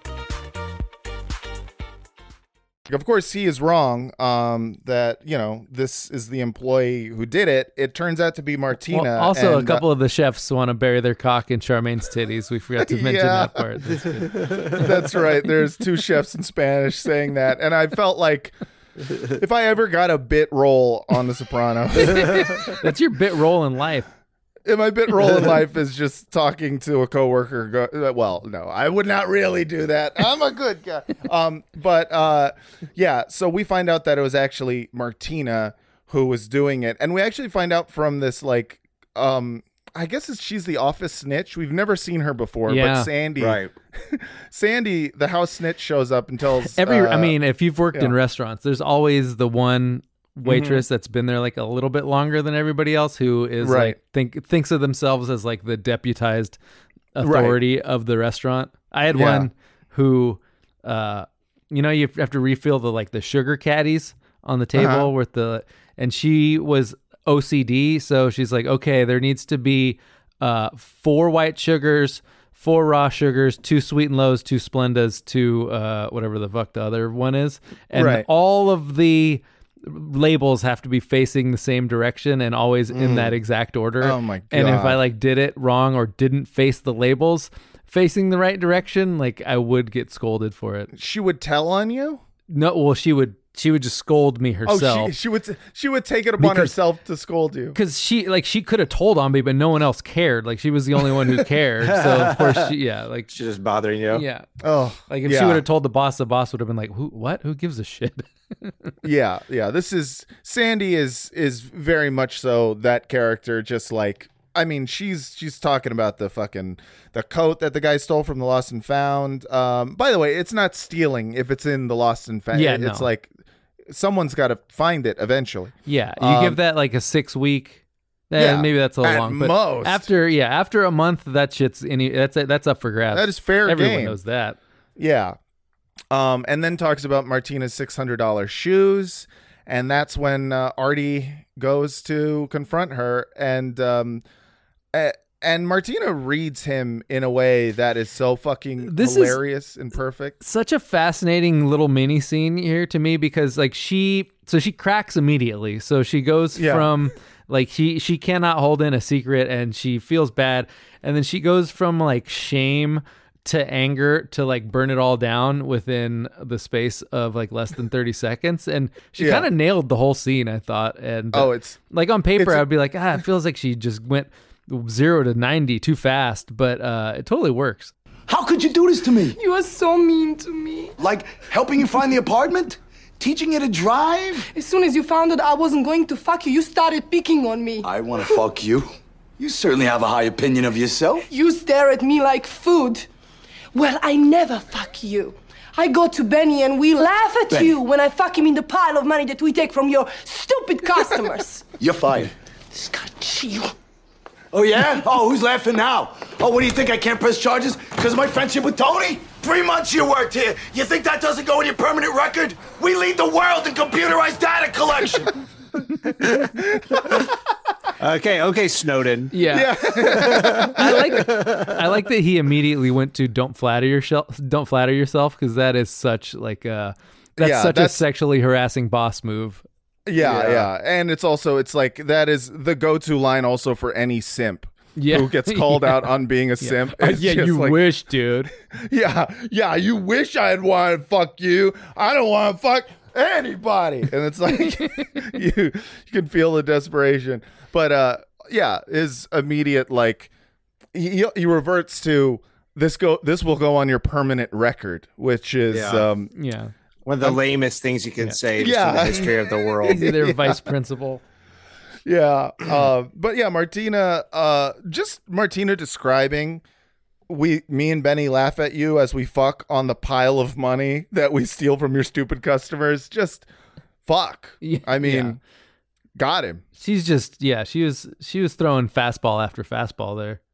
Yeah, yeah. Yeah. She she she clocked him good. Well, they they had to they had to give Artie enough fuel to actually be able to beat the shit out of Benito later. Yeah, So like they yeah. the- so all that dialogue had to like hit him like a ton of bricks because I was like I kind of forgot that he actually did, you know, confront him and and and like you know definitely and he won a fight. loose Yeah, This yeah. is the Yeah, I- I- first I was time you like, see him oh, win wow, a fight. Yeah, I mean, I, I, I, didn't think- yeah, you it's a definitely didn't perfect see it, victory. Yeah. you didn't see it coming that he was actually gonna win a fight, that's for sure. especially yeah. versus Benny, who's like, I mean, it's not like uh, it seems like an even match, you know, but uh, Benny is also uh I don't know, he's a mob guy. You expect Yeah. Benny to Yeah. like to win this, and uh and Artie. I just think he beats the expected it too. That was the problem. He's too overconfident.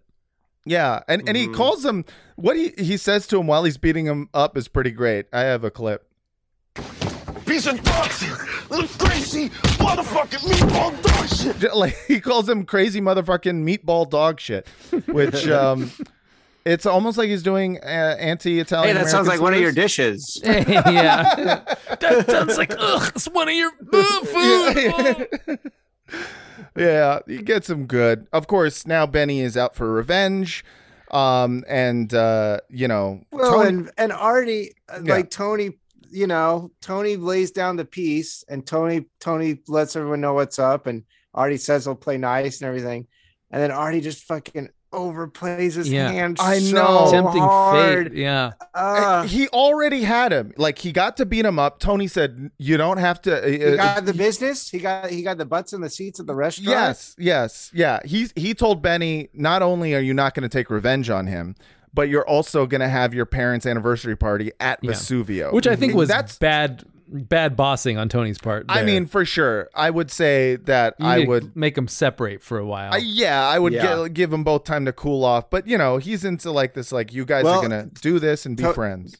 that was also the scene where Tony does try to spread the gospel of therapy, which I Oh, just yeah. like. I just love the idea of Tony trying to get. I wish some. yeah. I wish a Tony was the one who got me to do therapy. That Yeah. so awesome. But it's it's great because it's like you can tell that Tony. I mean, even though he's probably the best of the choices available in terms of bosses, but like the Mm-hmm. key to resolving any conflict is to try and let each party like leave with their dignity, uh, and Mhm. instead of like making it an even sort of punishment where they can make up he's got to figure out a way uh to make them deferential to him like and all that Right, He's- right, like, right, right. so he's like shamed both of them, and now neither of them, uh, neither of them are leaving with their dignity because Artie's Yeah. got to cook for this guy he doesn't like, and this guy's got to eat uh, at a at a restaurant he doesn't like. Yeah, but but fucking Artie goes way too far. His Benny is sitting there with his parents and with his pregnant wife, and he decides uh to do this. Benny, can I get you a martina? Excuse me? A martina. It's like a martini, but it's from Albania. I never heard of that. Well, apparently they go down real easy. Right, Ben? We're gonna look at the menu. A few moments later. In front of my wife?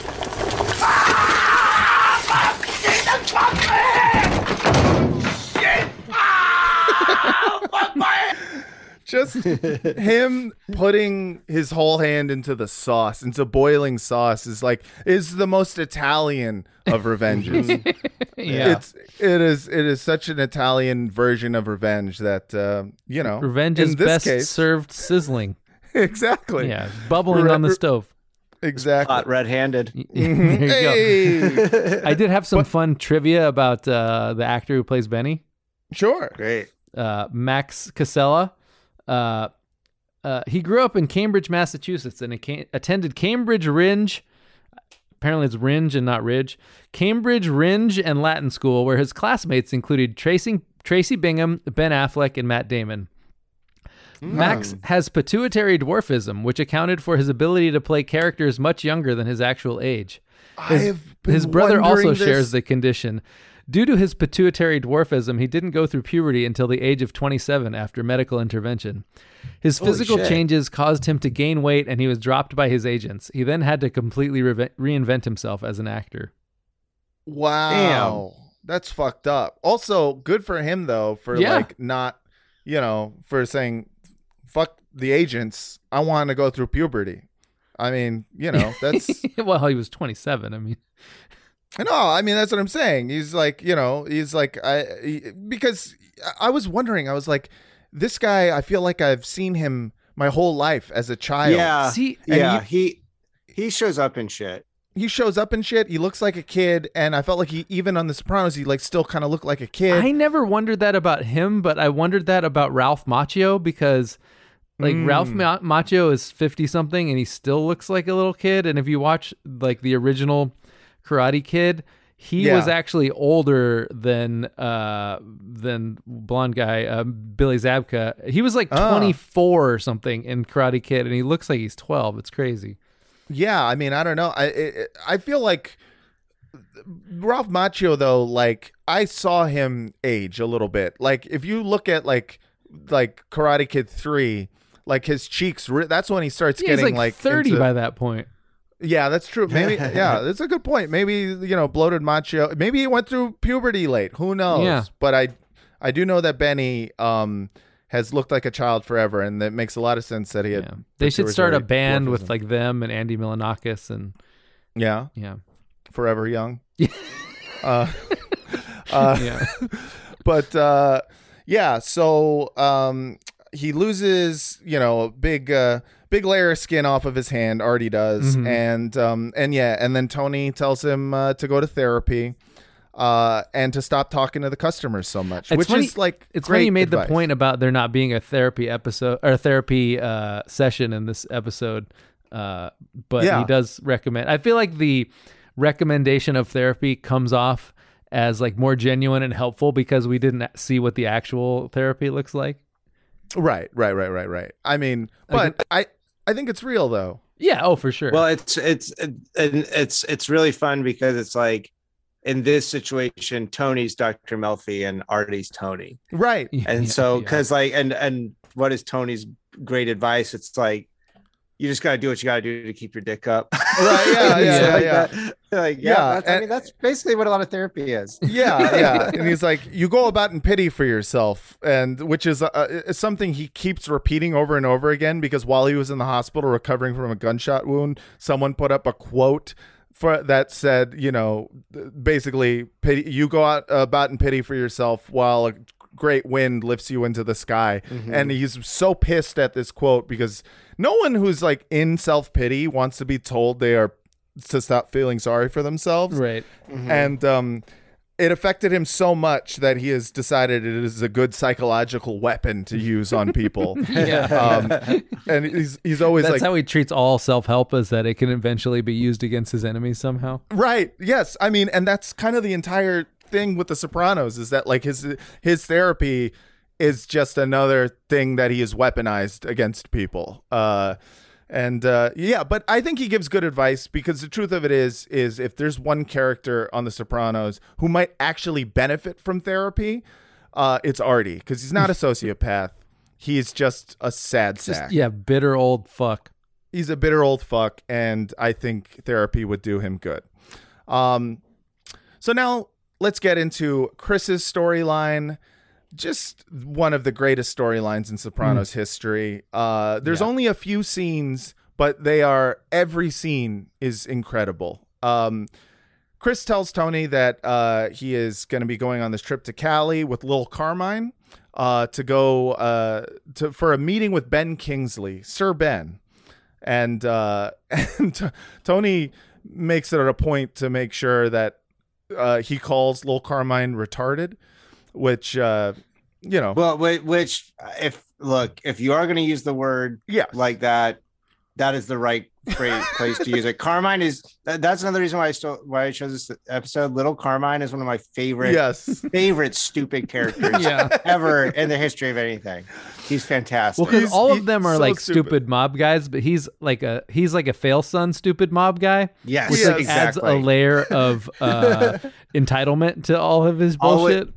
Always trying to use big words and never getting them right. Never. Never. Oh, it's so good. It's just such that's the other thing too about the show. And I know you guys talk about, but it's like it's just so fucking funny. It's Yeah. it's just a, yeah, it's, it's- it's a his, comedy. His It meeting is. with Ben Kingsley is so great because, and I feel like most corporate or entertainment pitch meetings go like that, where someone is using a lot of words to say absolutely nothing at all. Where he's Mhm. like, "Yes, we can talk through all your specificities later," and it's yeah, like, yeah. and okay, ta- yes, yeah. Tailor the part to your specificities, which is just a fancy way of saying we don't have a script yet to Yeah. show you. Uh-huh. we can do what you Um, want. Thank you. Yeah, but like if you just are in the movie, you could basically write it. You know, It's like like, yeah. also their pitch is so good. The Ring meets the Godfather. I mean, Log line. that's a log line. Yeah. That is a log line. That right is a great log line. and yeah, so uh, they're they're they're in LA and um they've set up this meeting and you you you're kind of wondering like how the fuck did they get a meeting with Ben Kingsley and it's clear that Jay uh, that uh Lil Carmine knows his agent because he got him out of some trouble uh, in the Florida Keys and uh So we good. open just a, our- g- a good like expository like gives you just Yes. enough of whatever that situation was to invent uh, Yeah. the situation in your mind. hmm And, and and they give you a little bit more without giving you anything. Uh, where S- Sir Ben is on the phone with his agent asking why he has to be there, and I have a clip of that. I'm just asking, Jay.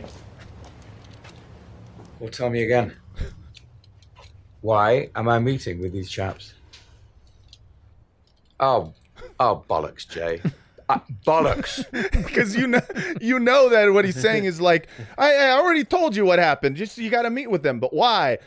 Uh, eh, you're meeting because they have a great idea. I think these guys are going to be huge, and I just you know I think you're going to love the part that they have to. It's like oh, it's so beautiful. It like without hearing All Jay say anything. I well, that was one thing I did like about this episode in general was like, like we saw the credit card thing and it was affecting like you know obviously the mobs doing Mhm. it, but then um at one point that murmur guy goes to the like Orthodox Jewish Yeah, right, yeah. business too, Yeah. and then it's like okay, so everyone's corrupt. Ben Kingsley's corrupt. Hollywood's corrupt. Like Mhm. it's just a great across the board. Like Yeah. um, And you get to can't, see can't get away from it. you get to see Murmur kind of like uh, being of service in two different ways. One for obviously the mafia collecting all of the credit card numbers, but also being of service to another addict in need, which is I love I love that he is like his sponsor. Yeah. like Yes. the Yeah. fact that Murmur is Chris's AA sponsor is fantastic. It's Um the, oh, this whole oh yeah, sorry. and when all I was gonna say was that one part when Murmur shows up to the door because Chris like completely fell off the rails and mhm. you know haggling with the girl about how much it costs to do what and do blow and everything, and then Yeah. the next the next day she's locked in the bathroom and whatever, and and Murmur comes to the door and Chris is just like holding a bottle of champagne and Murmur's just like whoa, and Chris is like I gotta get my shit. Yeah. together," and drops the champagne Yeah. It's so great. I was just gonna say, like, this episode sort of is like the perfect pre-financial crisis uh narrative because like everybody there's all this free credit m- rolling around. Everybody's got their own uh little grift going and like everyone's doing fraud to each other and just assuming that it's never gonna end where it's like yeah Yeah. yeah, you know we give away free watches and at some point uh we profit. It's like uh we Yeah, steal yeah, these credit card numbers uh, and someone will like to pay it off eventually, kind of thing. You It's gotta like- spend money to make Yeah, money, every- baby. Everybody is just like taking all this free cash sloshing around and spending Yeah. it on their six hundred dollars shoes. and and there's no like I think there there's no like more apt allegory to how the mafia works than Hollywood because of the fact that like everyone is like Hollywood and the mafia it's a bunch of fucking deer ticks that got together and there's no more fucking deer and they're like fuck it we'll make our own deer you know and Yeah. like like the, everyone's just sucking off of everyone else everyone's spending money they don't have everyone is like uh you know being funded somehow Well, yeah, the whole thing runs on convincing people that they're going to be the one who makes money on what is inherently a bad investment, which is Right. making movies. Which, like, you know, you're only going to you're, to get one hit for every 15 movies that you make. So it's just Yeah. Straightforwardly like a, a way for rich people to lose money. Um, Yeah. but yeah, and getting getting made is like getting signed to an agency Yeah, right.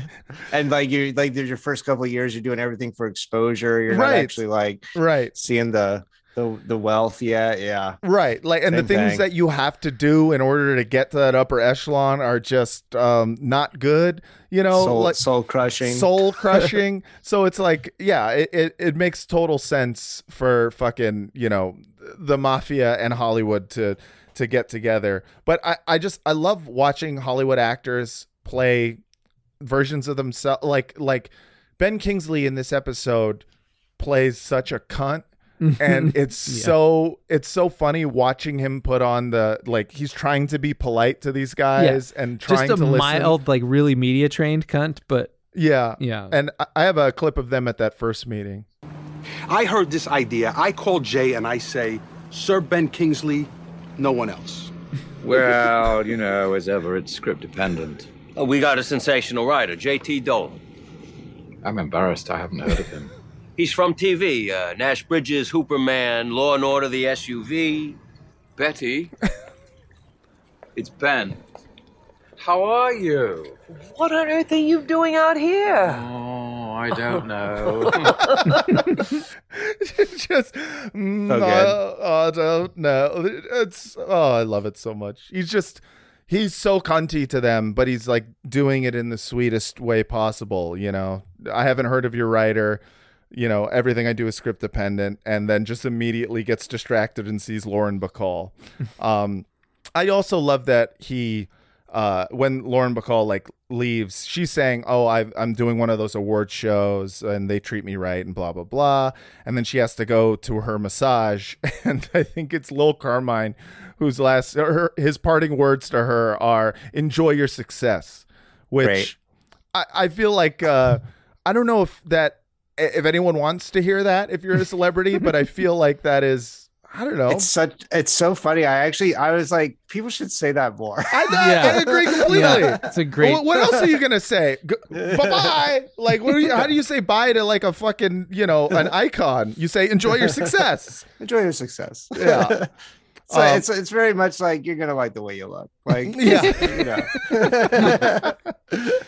so uh so Ben Kingsley is then reminded, "Oh, that's right. I have an appointment over at the luxury lounge." And um Chris and Lil Carmine follow him to it. And this is their And like that's when that's when I was like Leo in that meme. I pointed at the screen because Yeah. it said the name of the title. yeah, yeah, exactly. You're like, hey, but yeah, I, I mean, like, fucking, this is for Chris. You know, like we said up top, this is like an eye-opening, you know, experience where he's realizing like they're getting all this free shit.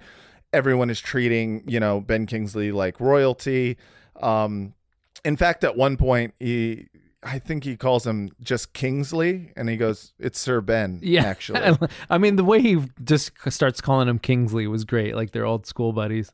Yeah, and uh and of course he can tell that like Chris is just amazed that all of this shit is free and uh is like trying to tell him, "Hey, you've got more tables, you know?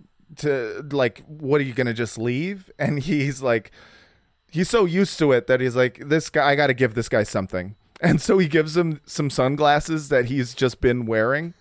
Uh and I, I thought like that was I I mean that that was one of the more like cruel moments of of the episode in terms of like Ben Kingsley his cameo being cunty is one thing but just being like takes here here have some sun-" literally this guy's getting all this free shit and he gives him sunglasses i don't know maybe that's just my yeah, personal thing it's so. I mean, like when you're famous, uh, like the line between a shitty gift and a good one gets blurred because Sure. like if your family member gave you like a like their eight by ten headshot, you'd be like, "What the fuck is your problem? Why would I want a picture of you?" But Yeah. at a certain level of celebrity, people are genuinely like, "Oh my gosh, he gave me a picture of himself. Isn't that great?" Yeah. yeah Well, and speaking of the picture, the the fucking picture that they get in the luxury lounge, little Carmine's face that he makes when like he, they get in the frame, it's just Yeah. like, oh my god, it's so funny. Yeah, the perfect like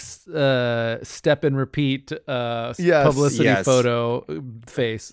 That's so good Like the way he just like drops everything to try and get in a picture with Ben Mhm. Kingsley because he knows that somehow like raises his clout because uh, Totally. you know he's gonna put that as his Twitter background now and Because in Ho- in yeah in Hollywood that's all you have, man. It's like he knows exactly like this is all I have is is fucking the what celebrity I'm next look to. at me So- with this picture with Troy Duffy. We're good friends. Like that. yeah.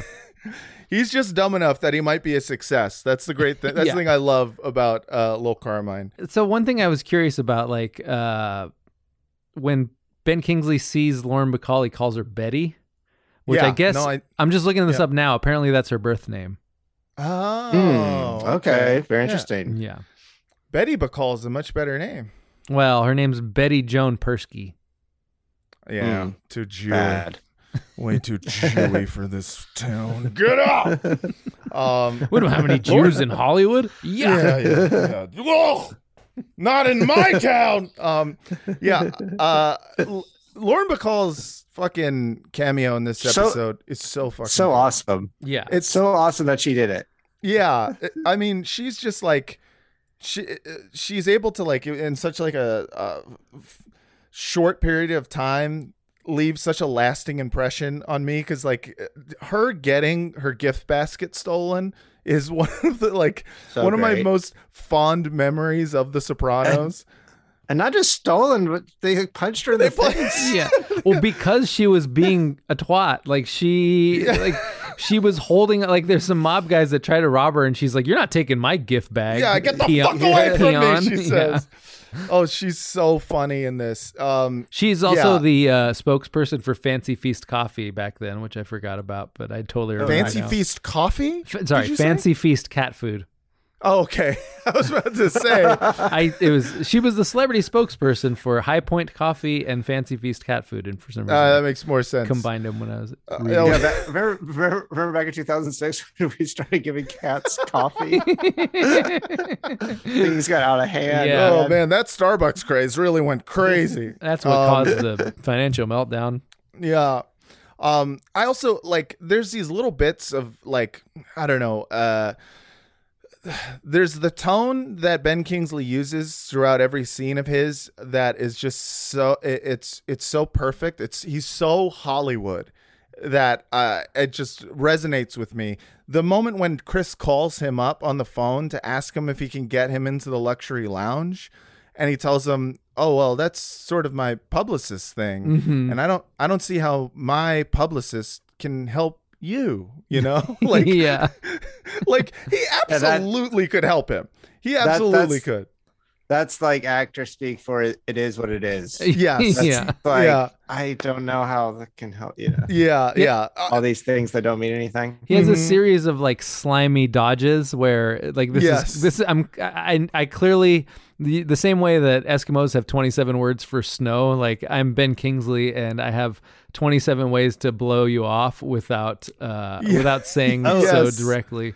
He he his first he had one that was just like, "Hey guys." yeah, yeah, yeah. Hey, guys, looks like I ate up all our time here. that that fucking tone. All the while like Chris is doing this thing where he's clearly like trying to strong arm Ben Kingsley and he's kind of like he's being very like, you know, mafia guy. Like he's treating Ben He's trying to intimidate him. Yeah. Yeah. he's treating Ben Kingsley like he's a degenerate gambler that they have to sort of talk down to and sort of strong arm into doing stuff. Um, and then and then like a scene later when Ben Kingsley passes on the movie, he acts like he's hurt or surprised that after like strong arming Yes. this guy that he would have the audacity to also turn down the movie. Like of course Yeah. he's not going to do the movie with you now, you psycho. Yeah. Uh, but it's it's interesting because there's this moment where um Chrissy and Murmur are on the elevator with Ben Kingsley and he's kind of like threatening him a little bit, right? Um and basically being like it's unfair, you know, all the richest people in the world who don't need it get all this free shit. And Ben Kingsley kind of mentions like you think this is bad, you should see award shows. Which I'm not saying Ben Kingsley fucking set the wolves on Lauren Bacall, but but there's part of me that's like I, I- I don't know. It feels very Sopranos, where it's like someone uh, says something trying to get you to like focus your attack on uh, uh, on a bigger piece of you know the the pie. You know. Yes. So there's part of me that believes he's trying to get Lauren Bacall fucked up. Um, but uh, yeah. So then they uh, they go and they rob Lauren Bacall, and I, uh, I have a clip of that. Oh, well, I can take it from here. You sure? Yeah, thank you so much. Okay. You're welcome. Good night. Night. Get the fuck away from me! What are you doing? Oh. Somebody help us! Those guys! It's called Don't Move. Yes, an ambulance by Robinson's May. Jesus, my fucking arm. Oh, just just a wonderful fucking cameo. Maybe the best cameo in television history. Well, I, I would say Wilmer Valderrama has a very good cam- Oh, that's cameo in this episode as well. yeah. Yeah. Just Him like just if you have to pixelated. imagine one celebrity who's in the uh, luxury lounge taking pictures, it's definitely going to be Mhm. Fez from that 70s show. Yeah. Wilmer Valderrama was weirdly famous, huh? Yeah. Well, there's Yo Mama too. Uh, yeah. MTV oh. Snaps or whatever it was called. yeah. Yeah, but like even getting that job, like He was like dating Lindsay Lohan at that point, wasn't he? It was he Was he, was like he was like the guy he was Pete Davidson before Uh, yeah, Pete he was Davidson. Pete, yeah, he Yeah, was the first yeah. Pete Davidson where everyone in the world was just like him. Okay. I, I mean, sure. I mean, maybe he's yeah, he's like proto Pete Davidson with the good dick energy and uh, you know, and the great talent. We can all say He's- both of those people. He's still Great- he's like working talented. regularly now. Like he's on some one of those shows that like your parents might watch that you've never seen and he's been on it for like a decade and is probably making like a hundred grand an episode or something. Downton Abbey. no, he is. He's currently on. Uh, let's see. Please, just the idea of Fez as Fez on Downton is so funny. He's been on NCIS since 2016, so he's been doing Oh, that wow, show for go. five years. Uh, and Good he's for him, Also man. on NCIS New Orleans. Uh, Was yeah. he dating Mila Kunis as well? I know in the show. Sure. I feel like don't he know. was. Or maybe that's Ashton Kutcher who was also on the show. That makes more Mm, sense. Yeah, yeah, they dated for sure. Yeah. Well, Or anyway, are they still together? I don't know. I think they're married. Yeah, I think they're still Yeah, yeah. together. He dated Um, Lindsay Lohan, Demi Lovato, Mandy Moore, Ashlee Simpson. What the fuck? Damn. Fez getting it in. Good for Yeah. him, man. Enjoying Uh, that freedom. Uh, That's right. Fez stands for fucks everything, Zaddy. I'm, I'm I don't. I'm sorry. Um, yeah. So she is robbed. Um, and then of course, you know, Chris shows up back in New Jersey, and gives Tony a cut of the swag bag that he got. Um, oh, there's also that great moment. I'm sorry, in the plane where it turns out Ben Kingsley is also on Mhm. the same returning flight, and he's just staring at Ben Kingsley. Uh, through the through the seats. yeah, through the seats, and and this happened. Fuck. a two syllable fuck is always great. Yeah, two syllable fuck. Um, so Chrissy is like giving Tony like a cut, and Tony is shitting on all of the things. Uh, first he gives him like, oh, this is like tickets to um to uh, Australia to be at this golf resort, and he's like, it looks like Sarasota, you know, and Yeah. you know, Dissing an entire country. Yeah, yeah, exactly. Being like, hey, you- don't need to leave Jersey, or you know, you don't need to leave Florida at least. Uh, and then like uh, gives him uh, a watch that he looks at like it's trash, and then um, you know, gives him a a bag. And he said that's for what did he say? That was for a uh, for a pocket dog. Yeah, yeah. Um, and yeah, it's at that point that Tony tells him he wishes he had stayed and, you know, he could have prevented the hijinks between Benny and Artie. And in that moment, Chrissy says, Not many guys have had to make the sacrifice that I've made. And Tony says, How many times are you going to play the Adriana card? Which might be the most cold blooded moment, I think, uh, between them that I've seen in a while. Because, uh, yeah, that's fucked up, dude. Not cool, Tony. Not fucking cool. And then we end with the Italians back on the plane talking about, you know, g- cheap watch that they got, you know, and the weak American dollar. And uh, I'm not really sure what we're supposed to take away from that other than like America is a dying empire. Yeah, I think but that's it seems the main like a thing.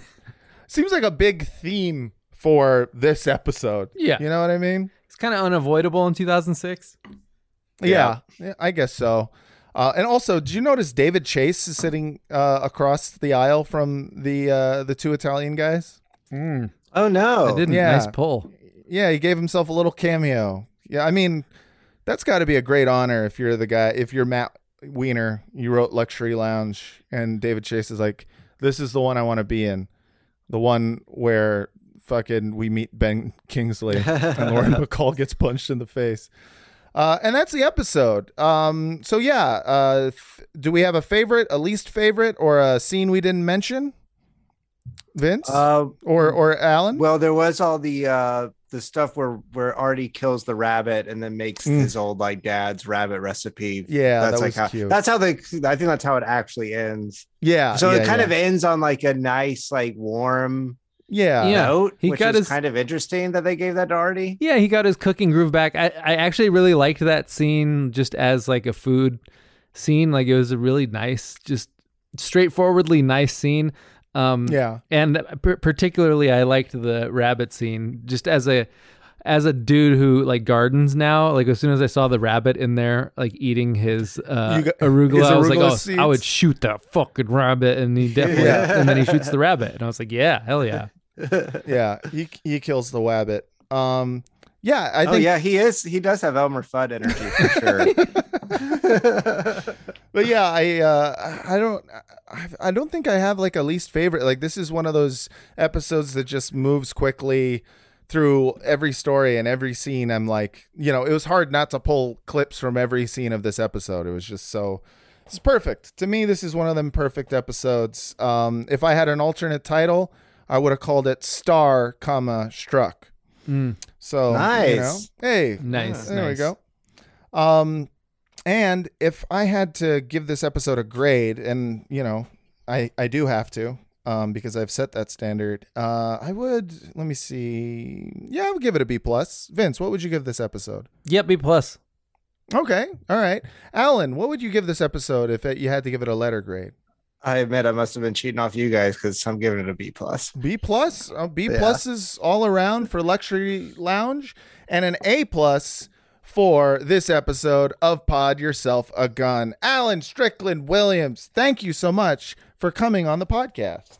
Thanks all for having me. It's so fun. Yeah, where can people find you? Like on the internet or you know wherever? You can find me at Totally Alan everywhere. Totally And I'll Alan be I'll be there. I'll be there waiting. at totally Alan. You can see him. Yeah, he'll just be sticking around right in front of his I'm- phone, waiting for you to follow, subscribe. Check him out on Instagram. Check him uh, check him out on Twitter.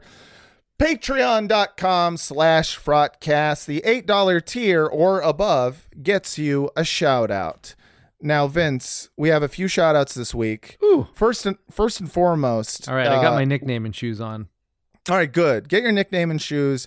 First, we got to start with um, our first hundred dollar patron, Kenley Bidwell, who's got the he's the one who's got like perfect uh, balls, and his Mhm, uh, and his uh, fucking and he fucks good. So, tell me about what's a good name for uh, Kenley? Yeah, yeah, we call him Kenny Two Balls. Oh, because he got both of them. Mm-hmm. All right.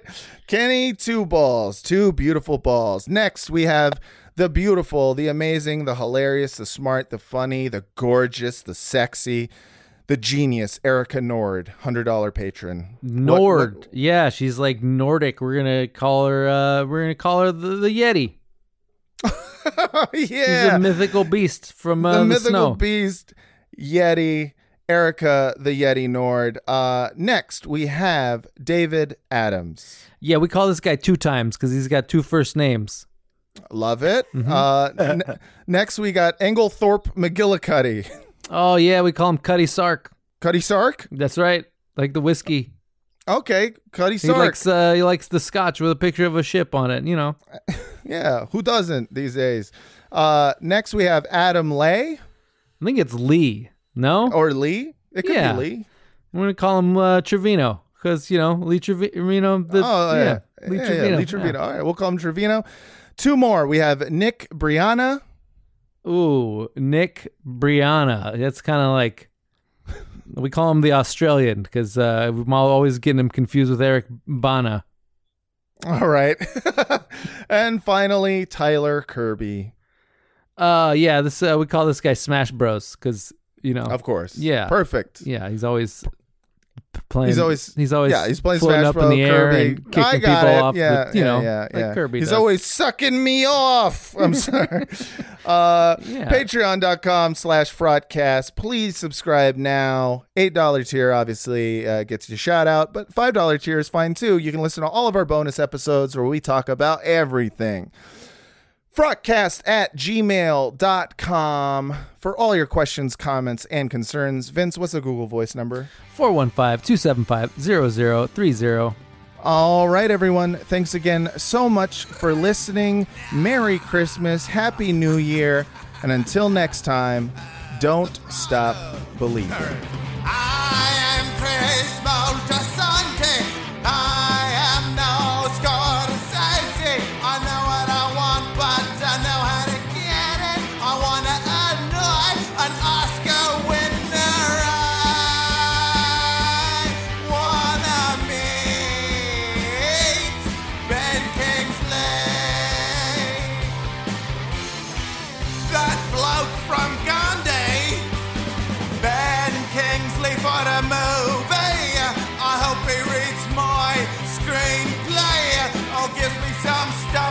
Luxury lounge. Is this all free? Cause you don't need it. I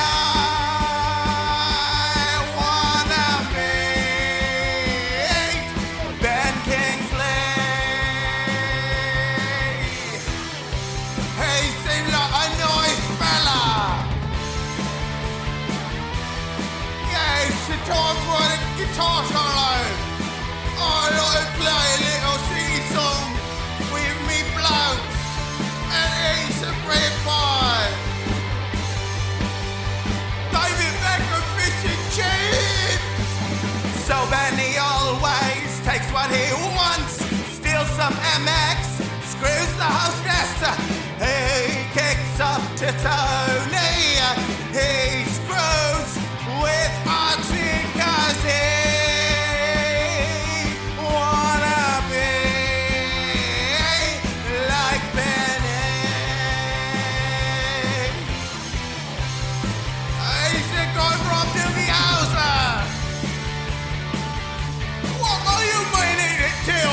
another guitar solo? How many guitar solos happen in this song? It's too many. These guys are real punks. Is this the HBO or is that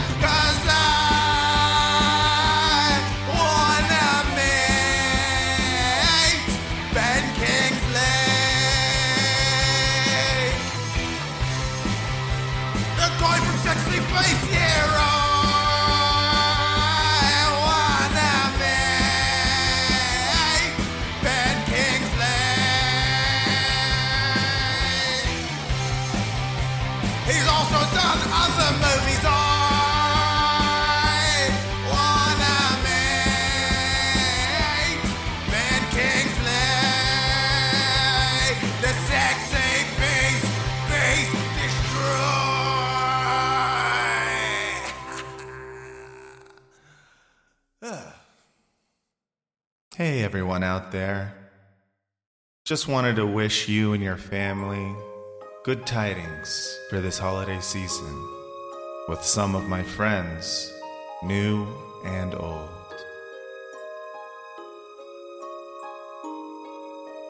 Pod yourself a merry little Christmas.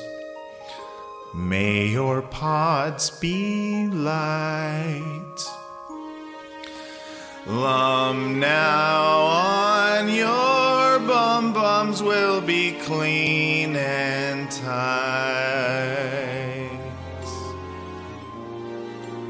Yeah. Fraught yourself a merry little Christmas.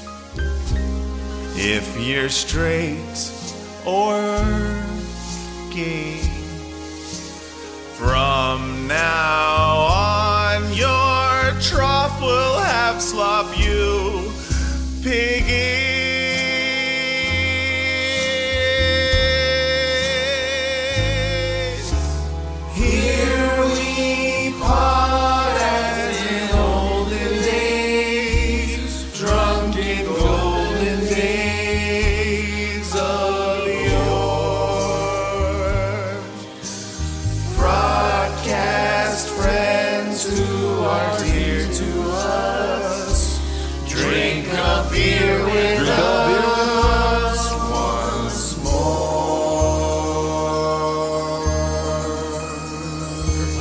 Not know that melody? But yeah, okay.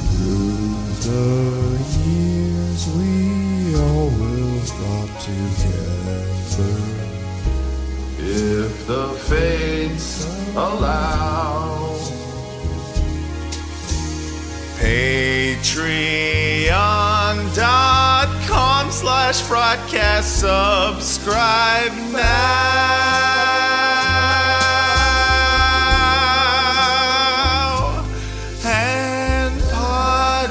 Yourself a merry little broadcast now.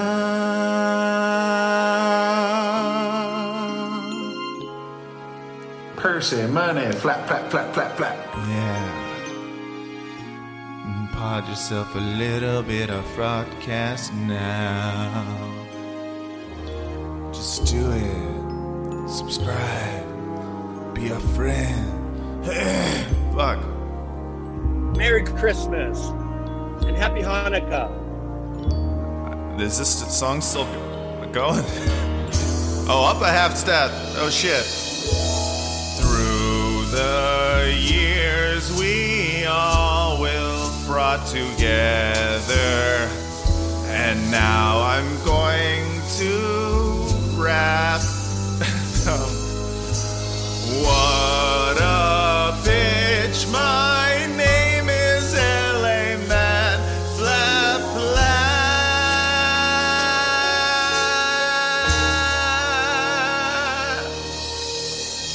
And have yourself a merry little broadcast now.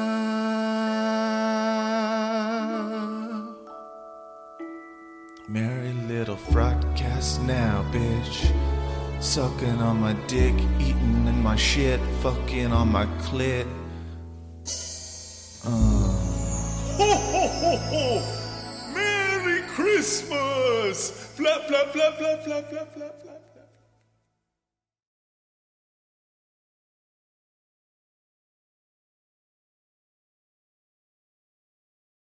Support for this podcast and the following message come from Corient. Corient provides wealth management services centered around you. They focus on exceeding your expectations and simplifying your life. Corient has been helping high achievers just like you enjoy their lives more fully, preserve their wealth, and provide for the people, causes, and communities they care about. As one of the largest integrated fee only registered investment advisors in the U.S., Corient has deeply experienced teams in 23 strategic locations. Corient has extensive knowledge spanning the full spectrum of planning, investing, lending, and money management disciplines. Leverage Corient's exclusive network of experts to craft custom solutions designed to help you reach your financial goals, no matter how complex they may be. Real wealth requires real solutions. For more information, connect with a wealth advisor today at corient.com. That's C O R I E N T.com. Corient.com. When you need mealtime inspiration, it's worth shopping Kroger, where you'll find over 30,000 mouthwatering choices that excite your inner foodie. And no matter what tasty choice you make, you'll enjoy our everyday low prices, plus extra ways to save, like digital coupons worth over $600 each week. You can also save up to $1 off per gallon at the pump with fuel points. More savings and more inspiring flavors make shopping Kroger worth it every time. Kroger, fresh for everyone. Fuel restrictions apply.